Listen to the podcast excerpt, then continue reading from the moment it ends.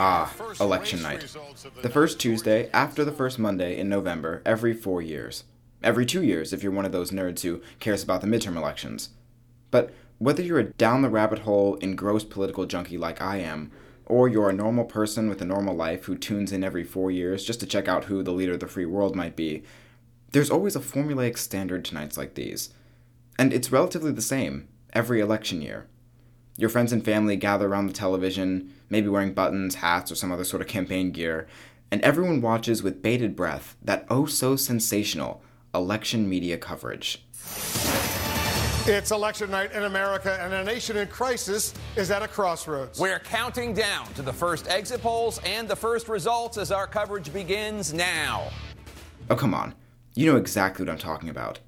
The panel of news anchors and correspondents all sitting around a big desk, the guy at the giant electronic map of the country that flashes with red and blue states throughout the night, the revolving door of pundits, panelists, polling experts, and journalists, all bickering like middle school girls about whose certified electoral prediction is right, only for them all to be wrong. The data analytics about Cobb County and how it voted in 1960, 1970, 1980, and 2000. The hurried interruption of the breathless coverage as we have another projection to make. It's fast paced, messy, and often imprecise. And oh man, is it addicting. Elections dictate more than just who gets to put their feet up on the Resolute desk. They determine the balance of power, the direction of the country for two, four, or even six years. In the presidential election of 2020, incumbent Republican Donald J. Trump faced off against then former Vice President Joseph R. Biden. Rising political tensions made this one of the most divisive elections in our nation's history with soaring rhetoric from both candidates and parties about how freedom, democracy, America was at stake. On top of all of it, there was a pandemic that forced many voters to cast absentee or mail in ballots. A great thing for doctors and public health officials trying to drive down the rates of COVID 19, a not so great thing for news networks trying to drive up their election night ratings. No one knew how long it might take to count all the votes this time. So networks were left floundering, more or less, unable to offer the carbon copy coverage, that call the race at midnight coverage that we've all gotten so hooked to. And so they clung to exit polling and computer predictions as a crutch. But this isn't the first time that the media has been caught in this kind of bind, not even close. In fact, it reminds me of the first time computers were ever used to predict the result of an election. And if you thought 2020 was shambolic, phew, you ain't seen nothing yet. But we've Seen all that before.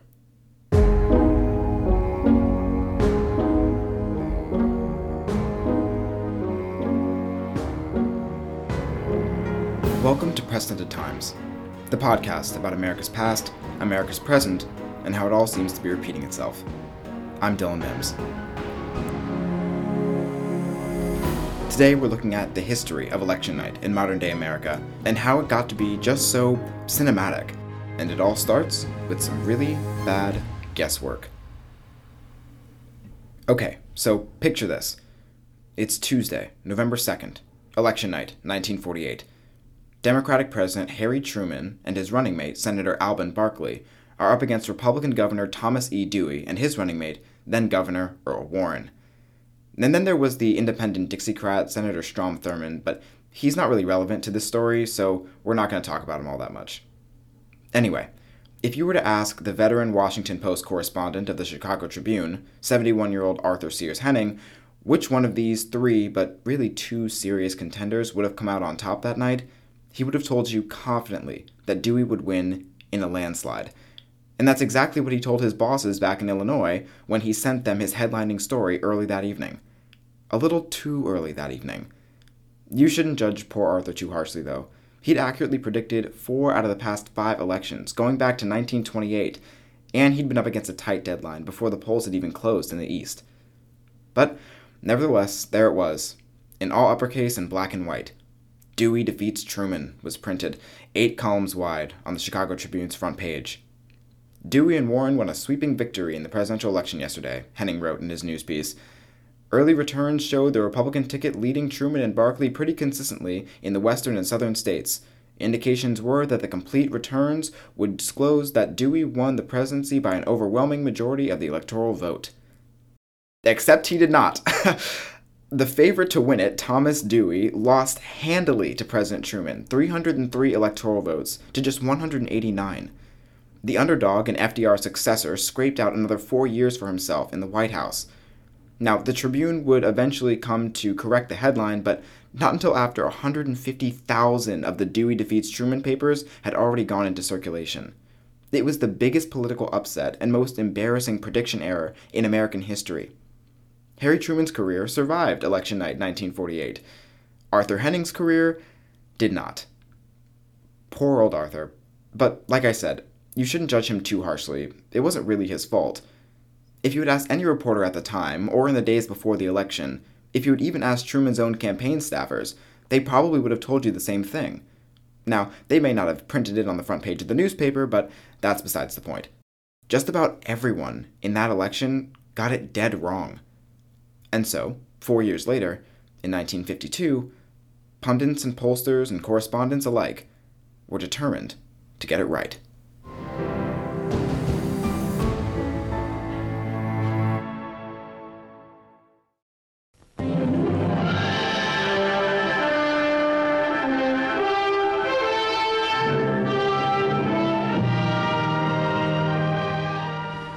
Effort is recorded in constantly growing files. But as we progress, we accumulate more data, more records, more reports than we can easily handle. Even through the use of present-day office equipment, it becomes increasingly difficult to process this accumulation to obtain the information we need.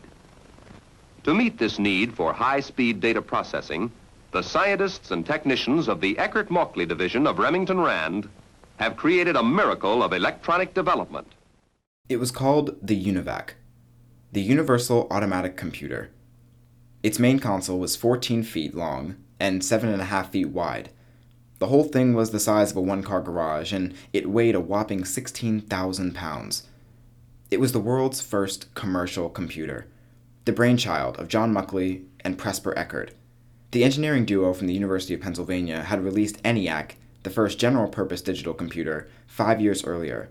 But the smaller and newer UNIVAC, they promised, would also be faster. UNIVAC, a complete electronic system for sorting, classifying, computing, and decision making, acting upon alphabetical as well as numerical data at incredible speeds and with complete accuracy. The company behind the product? Remington Rand, the American manufacturer. Think of them like the Apple of the mid 20th century. Well, no. Think of them like the Microsoft. IBM was the Apple. But they wanted to be the Apple. In the 20s and 30s, they were known for making typewriters and electric shavers, all sorts of stuff. But now it was the 50s, and they were eager to make their mark on the up and coming world of computers. Right now, UNIVAC is handling automatically and economically unbelievable volumes of statistical work for the United States Bureau of the Census. Work that formerly took weeks and months to do is now being done in a matter of hours by UNIVAC. That's right. UNIVAC was already in use, commissioned by the United States Census Bureau, tallying and processing statistics of a nation and its people. But with 5,400 vacuum tubes and the ability to tabulate 4,000 items a minute, Mauchly and Eckert were convinced it could do more. The whole selling point of UNIVAC was its ability to consume and deal with vast amounts of quantitative data, something called data processing. I know, super sexy. Remington Rand marketed UNIVAC as an innovative remedy to the inefficient and time consuming work that was being done manually in the 50s. Its speed and commercial status promised to make electric data processing the way of the future. No need to arrange employee payroll, research market trends, or calculate the population of a congressional district. UNIVAC could do it all for you. Leaders in business have been quick to grasp the efficiency of UNIVAC for handling the large data processing operations that consume more and more precious time within their organizations. Not everyone agreed with Mauchly, Eckert, and Remington Rand, though. At UNIVAC's unveiling in 1951, the press was less than enthused by the machine and its hypothetical capabilities. Over the past 10 or so years, computers had gone from being a never before seen phenomenon to something much more commonplace. It'd be another two decades before the average person could own a personal computer, but there was a dozen of these first generation large electronic computers around the country. They just weren't exciting anymore. Admittedly, a little bothered by the lukewarm reaction UNIVAC received, John Mauchly wrote an internal paper for Remington Rand in 1951, labeled Company Confidential, about what he saw as a crisis of apathy. He called it, Are Computers Newsworthy? The short answer? No. At least, not by themselves. He wrote that, in the view of this rapid change in the last decade, computers are no longer front page news. More than that, he said that computers seemed too out of touch, too phenomenal, and that was at least part of the reason why there wasn't this large scale excitement over computers that had existed in the past. But he wasn't giving up. Underlined toward the end of his Machinery Manifesto, he wrote, Here is a real opportunity for a public relations program to step in and bring computers down to earth. If computers had been oversaturated and too far removed from reality, Mauchly was eager to bring them back, and the opportunity he wanted was headed straight for him next November, bringing out banners and beating the drums.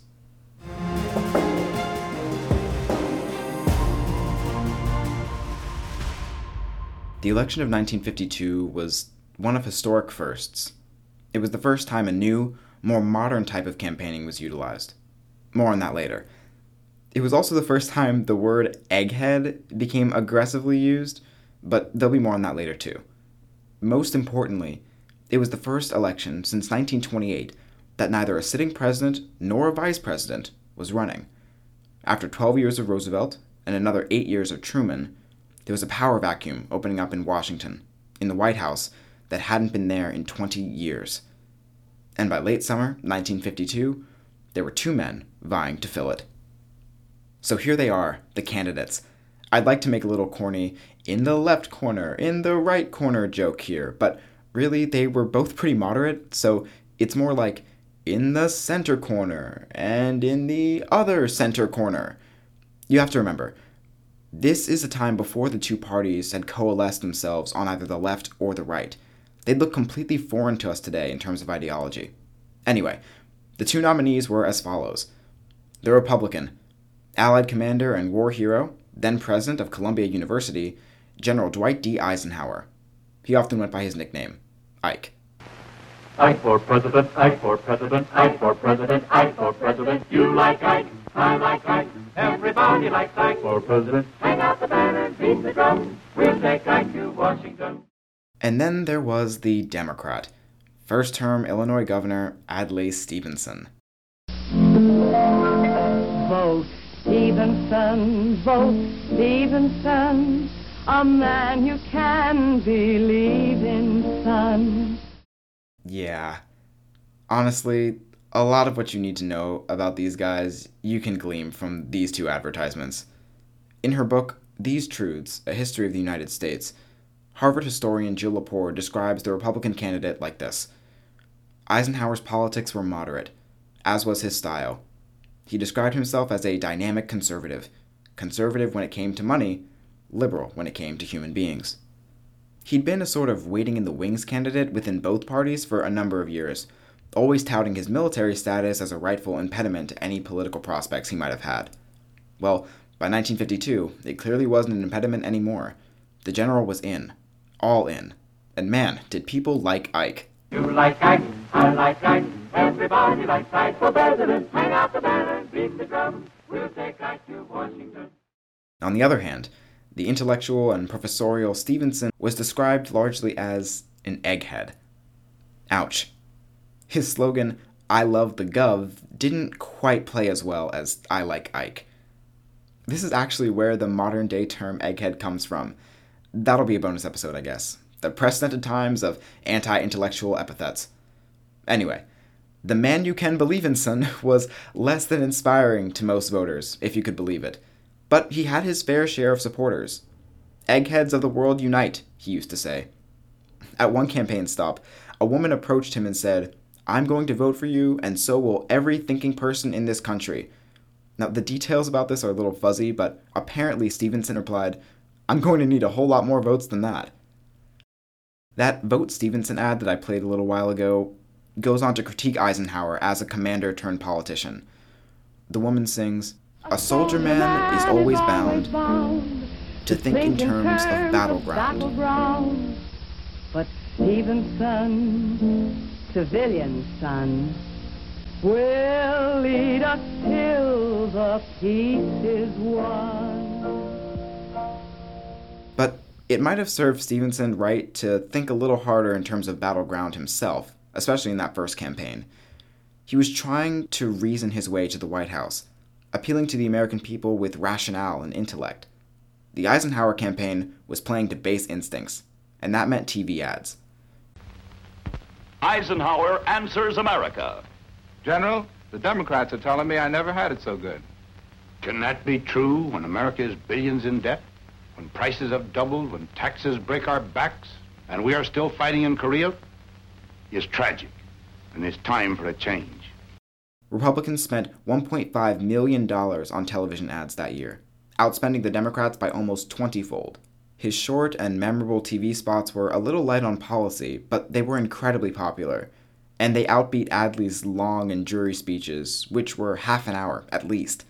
This right here is the birth of the kind of one to two minute political ads that we see today. They weren't always commonplace. Ike did that. Governor Stevenson would later say that the idea that you can merchandise candidates for high office like breakfast cereal is the ultimate indignity to the democratic process. And maybe he was right. But the high road wasn't helping his poll numbers. The Gov was in trouble. Let Adlai go the other way. We'll all go with I. You like Ike, I like Ike. Everybody likes Ike for president. Hang out the banner, beat the drum. We'll take Ike to Washington. We'll take Ike to Washington.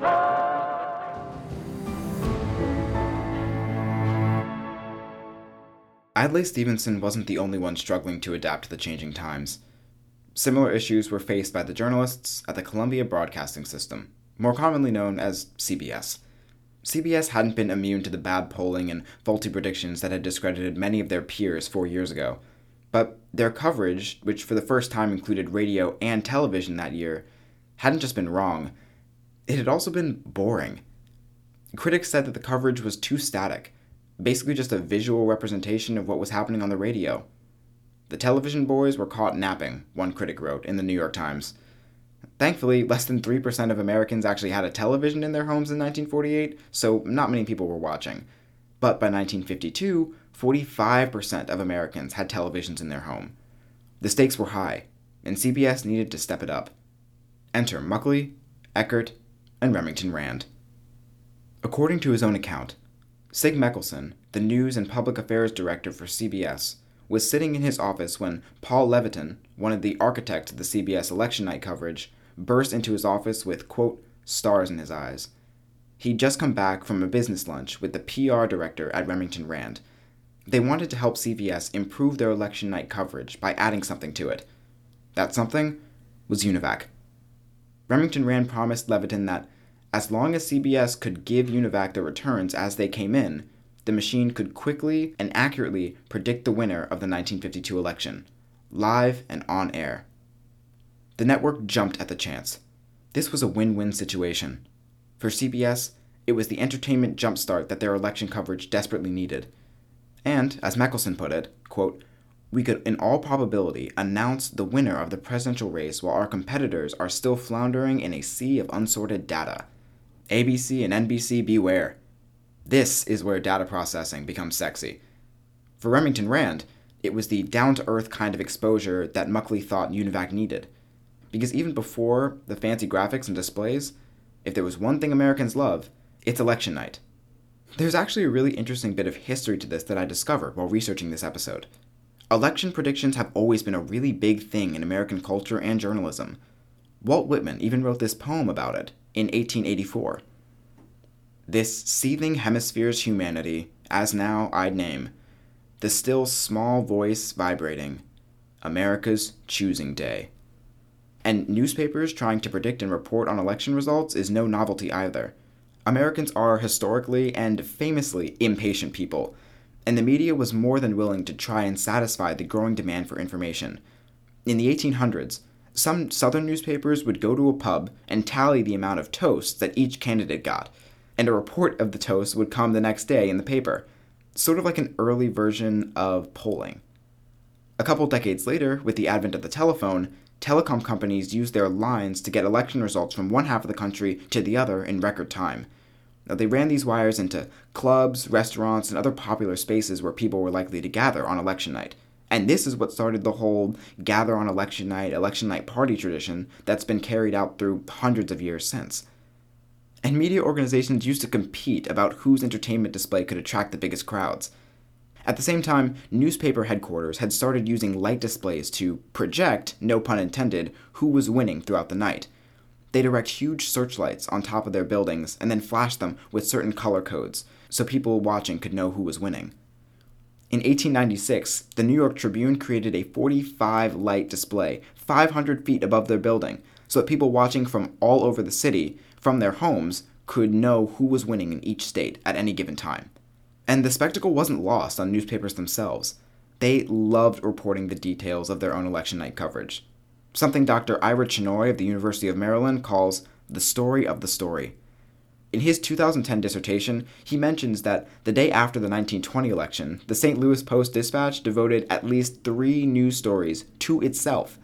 But they were by no means the only one. Everybody loved tooting their own horn when it came to how fancy their election coverage looks, how accurate their projection was, or how large of a crowd they'd attracted to watch their reporting.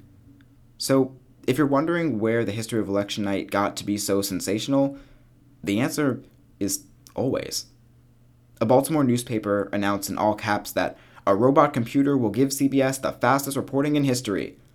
Network correspondent Charles Collingwood, who would be instrumental in presenting the UNIVAC on election night, unveiled the project to his audience less than a month before election day. Apologies, I don't actually have the audio for this, so you'll just have to hear me read it. We've got a big secret around the CBS newsroom Project X, he said. But now it's out. The Remington Rand people are going to let us use UNIVAC, a prodigious monster of electronic thought. If it works, we should know earlier than ever before who the winner will be. If it doesn't work, it won't be UNIVAC's fault. Yeah, Collingwood put a lot of faith in UNIVAC. He was so sure that it would give CBS the edge in election night coverage. A week later, he told his audience, he won't be the one to make a mistake. He just can't make a mistake. Collingwood did this weird thing where he called the machine he. Maybe he was trying to bring it down to earth in some way, but I haven't found anyone else who did this. Collingwood and CBS set up a second question for November. It wasn't just Adlai or Eisenhower, it was also man or machine. Man had already proven himself valuable in 1948. The question now was could the machine do any better? Remington Rand and CBS thought they knew the answer to that question. Everyone else tuned in to find out.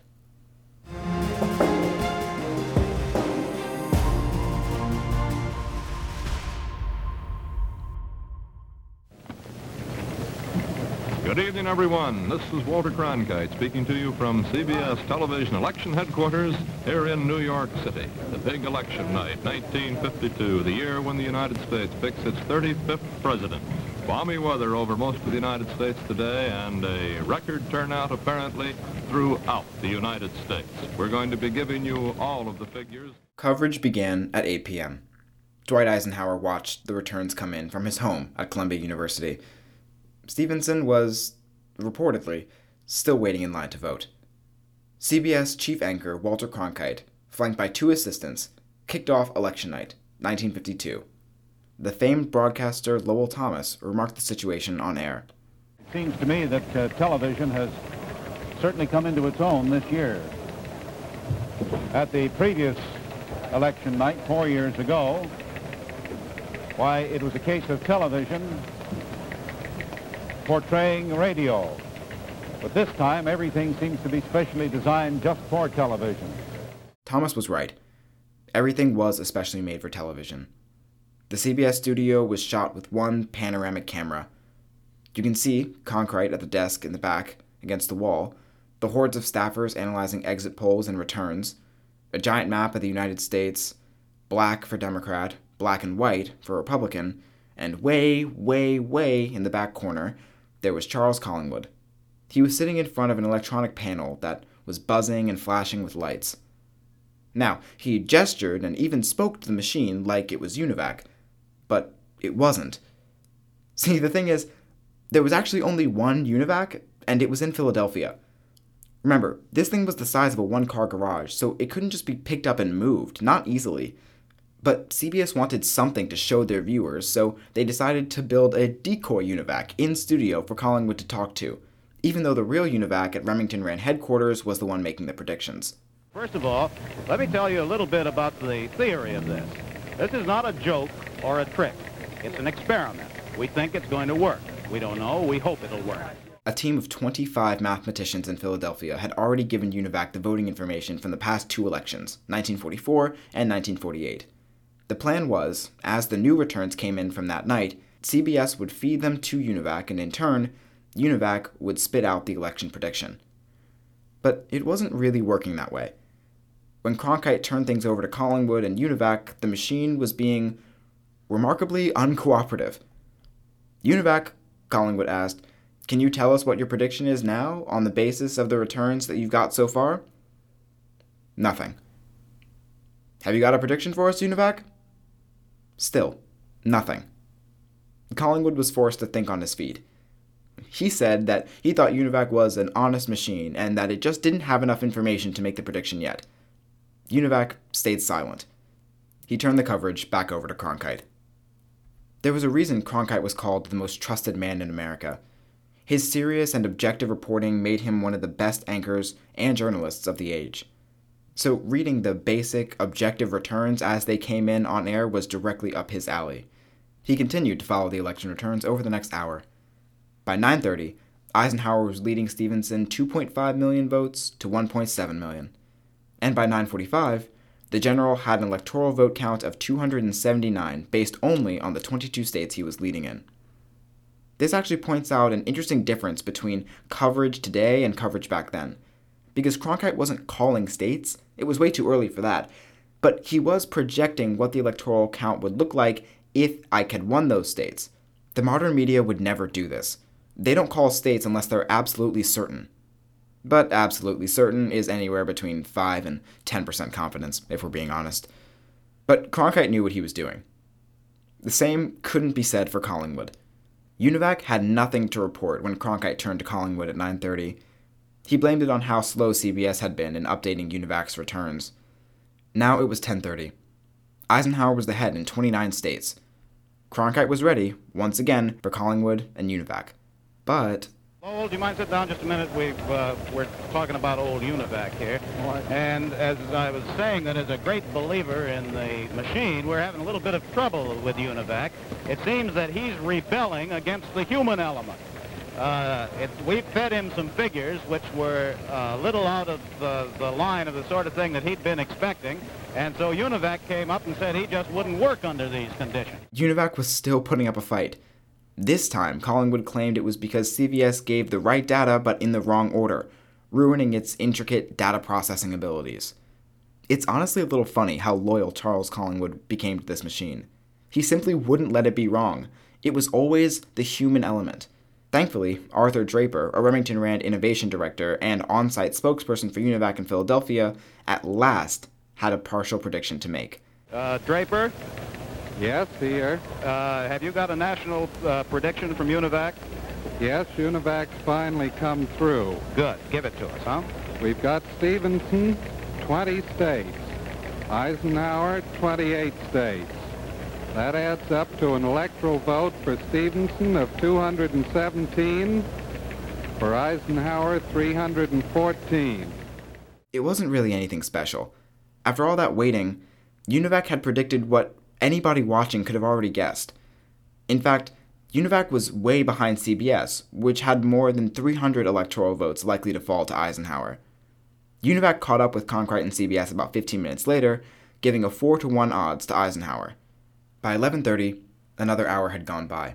Even more significant states had now fallen into the GOP column, like Virginia, Ohio, New York, and of course, the great state of Connecticut. The Gov was really in trouble now, except according to UNIVAC, whose mechanical brain seemed to think that Stevenson still had a small chance of winning. I don't know, maybe there was some sort of intellectual affinity going on between the two. UNIVAC's bottom of the hour prediction gave Stevenson an 8 to 7 odds against Eisenhower. I don't have the audio for this moment either, but apparently you can hear a member of the crew shout, Aw, come on, when the latest prediction from UNIVAC came in. That's just how erratic the machine was being. Collingwood had to think on his feet again. If you ask me, UNIVAC is beginning to sound like a pollster, he laughed. Cronkite was grinning too. Maybe he was taking a little delight in the fact that the machine that was supposed to beat his news network at their own job was failing so miserably. Edward Murrow, who was providing CBS with commentary, was not smiling. Nor was he messing around at all. I think it is now reasonably certain that this election is over. It seems clear on the basis of the big city reports and on the general trend that General Eisenhower has won the election. Now back to Walter Cronkite. The vote count stood at 10.3 million for Eisenhower to Stevenson's 9.1. Those numbers would more than triple over the next few hours. But Murrow had seen enough. He called the race for Eisenhower, and other networks started doing the same. Finally, around 11:45, it seemed like UNIVAC had come to its senses. And now UNIVAC, UNIVAC, our electronic brain, which a moment ago still thought there was a, a 7 to 8 chance for Governor Stevenson, says that the chances are 100 to 1 in favor of General Eisenhower.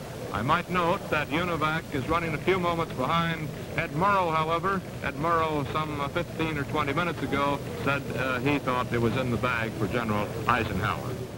It definitely took the machine long enough. So much for the fastest reporting time in history.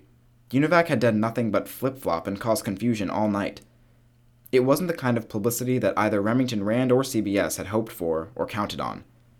But funnily enough, that's not the end of the story, at least where UNIVAC is concerned. The general mood at CBS as their broadcast entered its final hours was that UNIVAC had been a failure, not able to beat or even compete with the predictions their own flesh and blood election analysts had come up with. Arthur Draper was still in Philadelphia at 12:30 a.m., and the network put him on to explain what had gone wrong with the machine. Well, we had a lot of troubles tonight.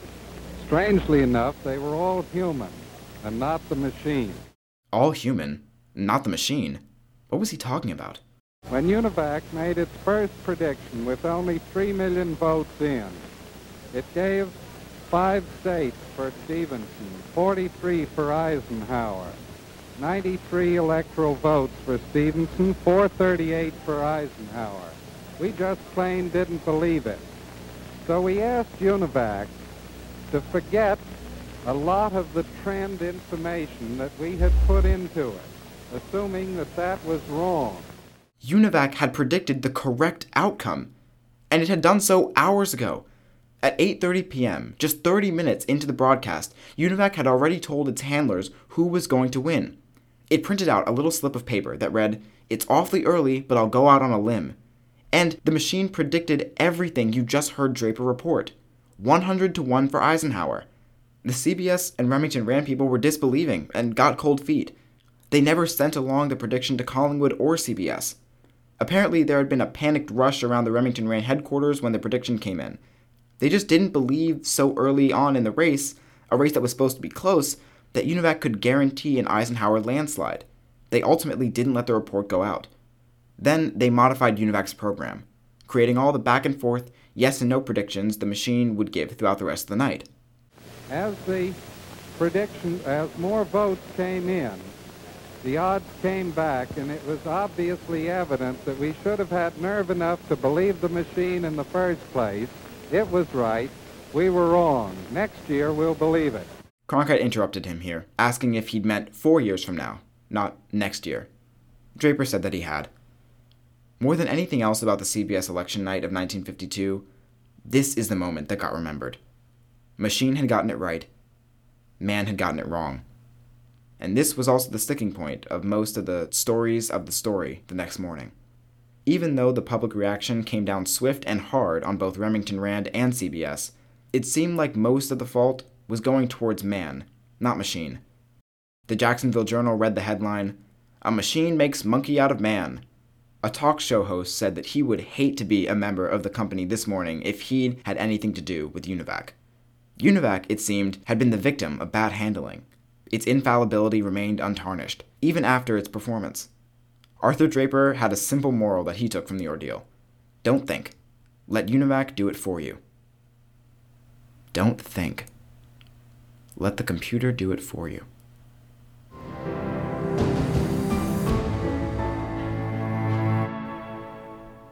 The election of 1952 didn't end UNIVAC's predicting career.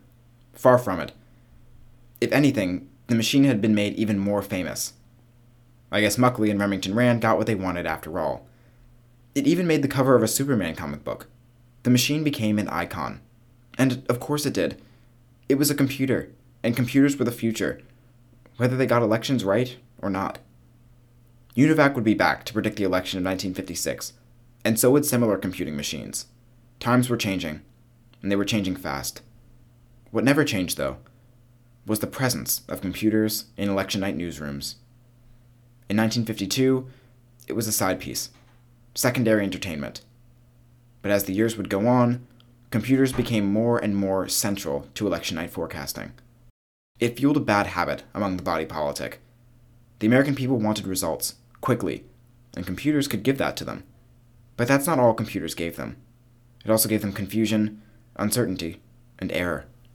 We're going to uh, now project an important win for Vice President Al Gore. NBC News projects that he wins the 25 electoral votes in the state of Florida. Florida has been prematurely called. First of all, I thought it was a little bit irresponsible of the networks to call it before the polls closed. NBC News is now taking Florida out of Vice President Gore's column and putting it back in the too close to call column. Division, Doris, as Doris, they do. Doris, Doris. Uh-oh, something's happened. George Bush is the president-elect of the United States. He has won the state of Florida, according to our projections. 25 I heard electoral it. votes. All right, we're officially saying that Florida is too close to call. It's just far too confusing. It's just too confusing. The constant demand for immediate answers doesn't lend itself to accuracy, so networks end up retracting projections when they call them too early and too fast. Or worse, when networks take longer and wait for more votes to be counted before hedging a bet, it lets those who demand for immediate results claim fraud. We want all voting to stop. We don't want them to find any ballots at four o'clock in the morning and add them to the list. Okay? This is a fraud on the American public. We were getting ready to win this election. Frankly, we did win this election.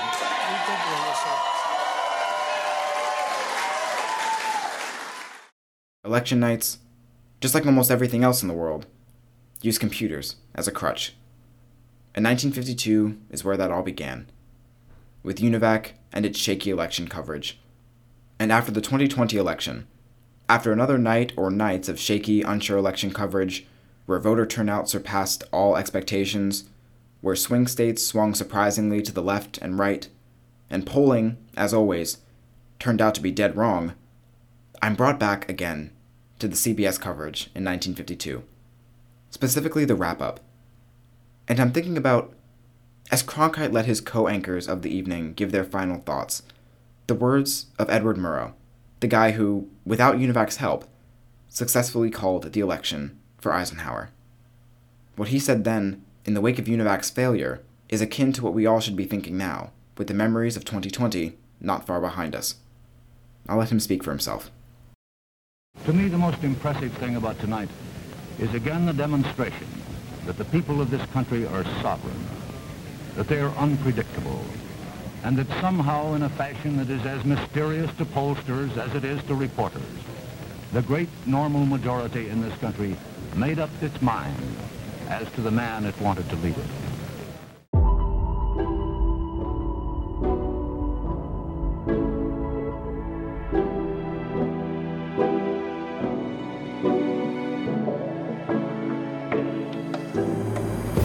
I'm Dylan Mims. Thank you for listening to Precedented Times. If you like what you heard, and we hope that you do, please make sure to check us out anywhere you get your podcasts. We'll be back with another episode next Wednesday. This episode of Precedented Times draws primarily from the work of Dr. Ira Chinoy of the University of Maryland and his 2010 dissertation, Battle of the Brains Election Night Forecasting at the Dawn of the Computer Age. Supplemental information was drawn from These Truths A History of the United States by Jill Lepore of Harvard University, and from The Night a Computer Predicted the Next President by Steve Henn of NPR. As always, we thank and credit their incredible research, without which this show would not be possible. Thanks again for listening, and until the next Precedented Time.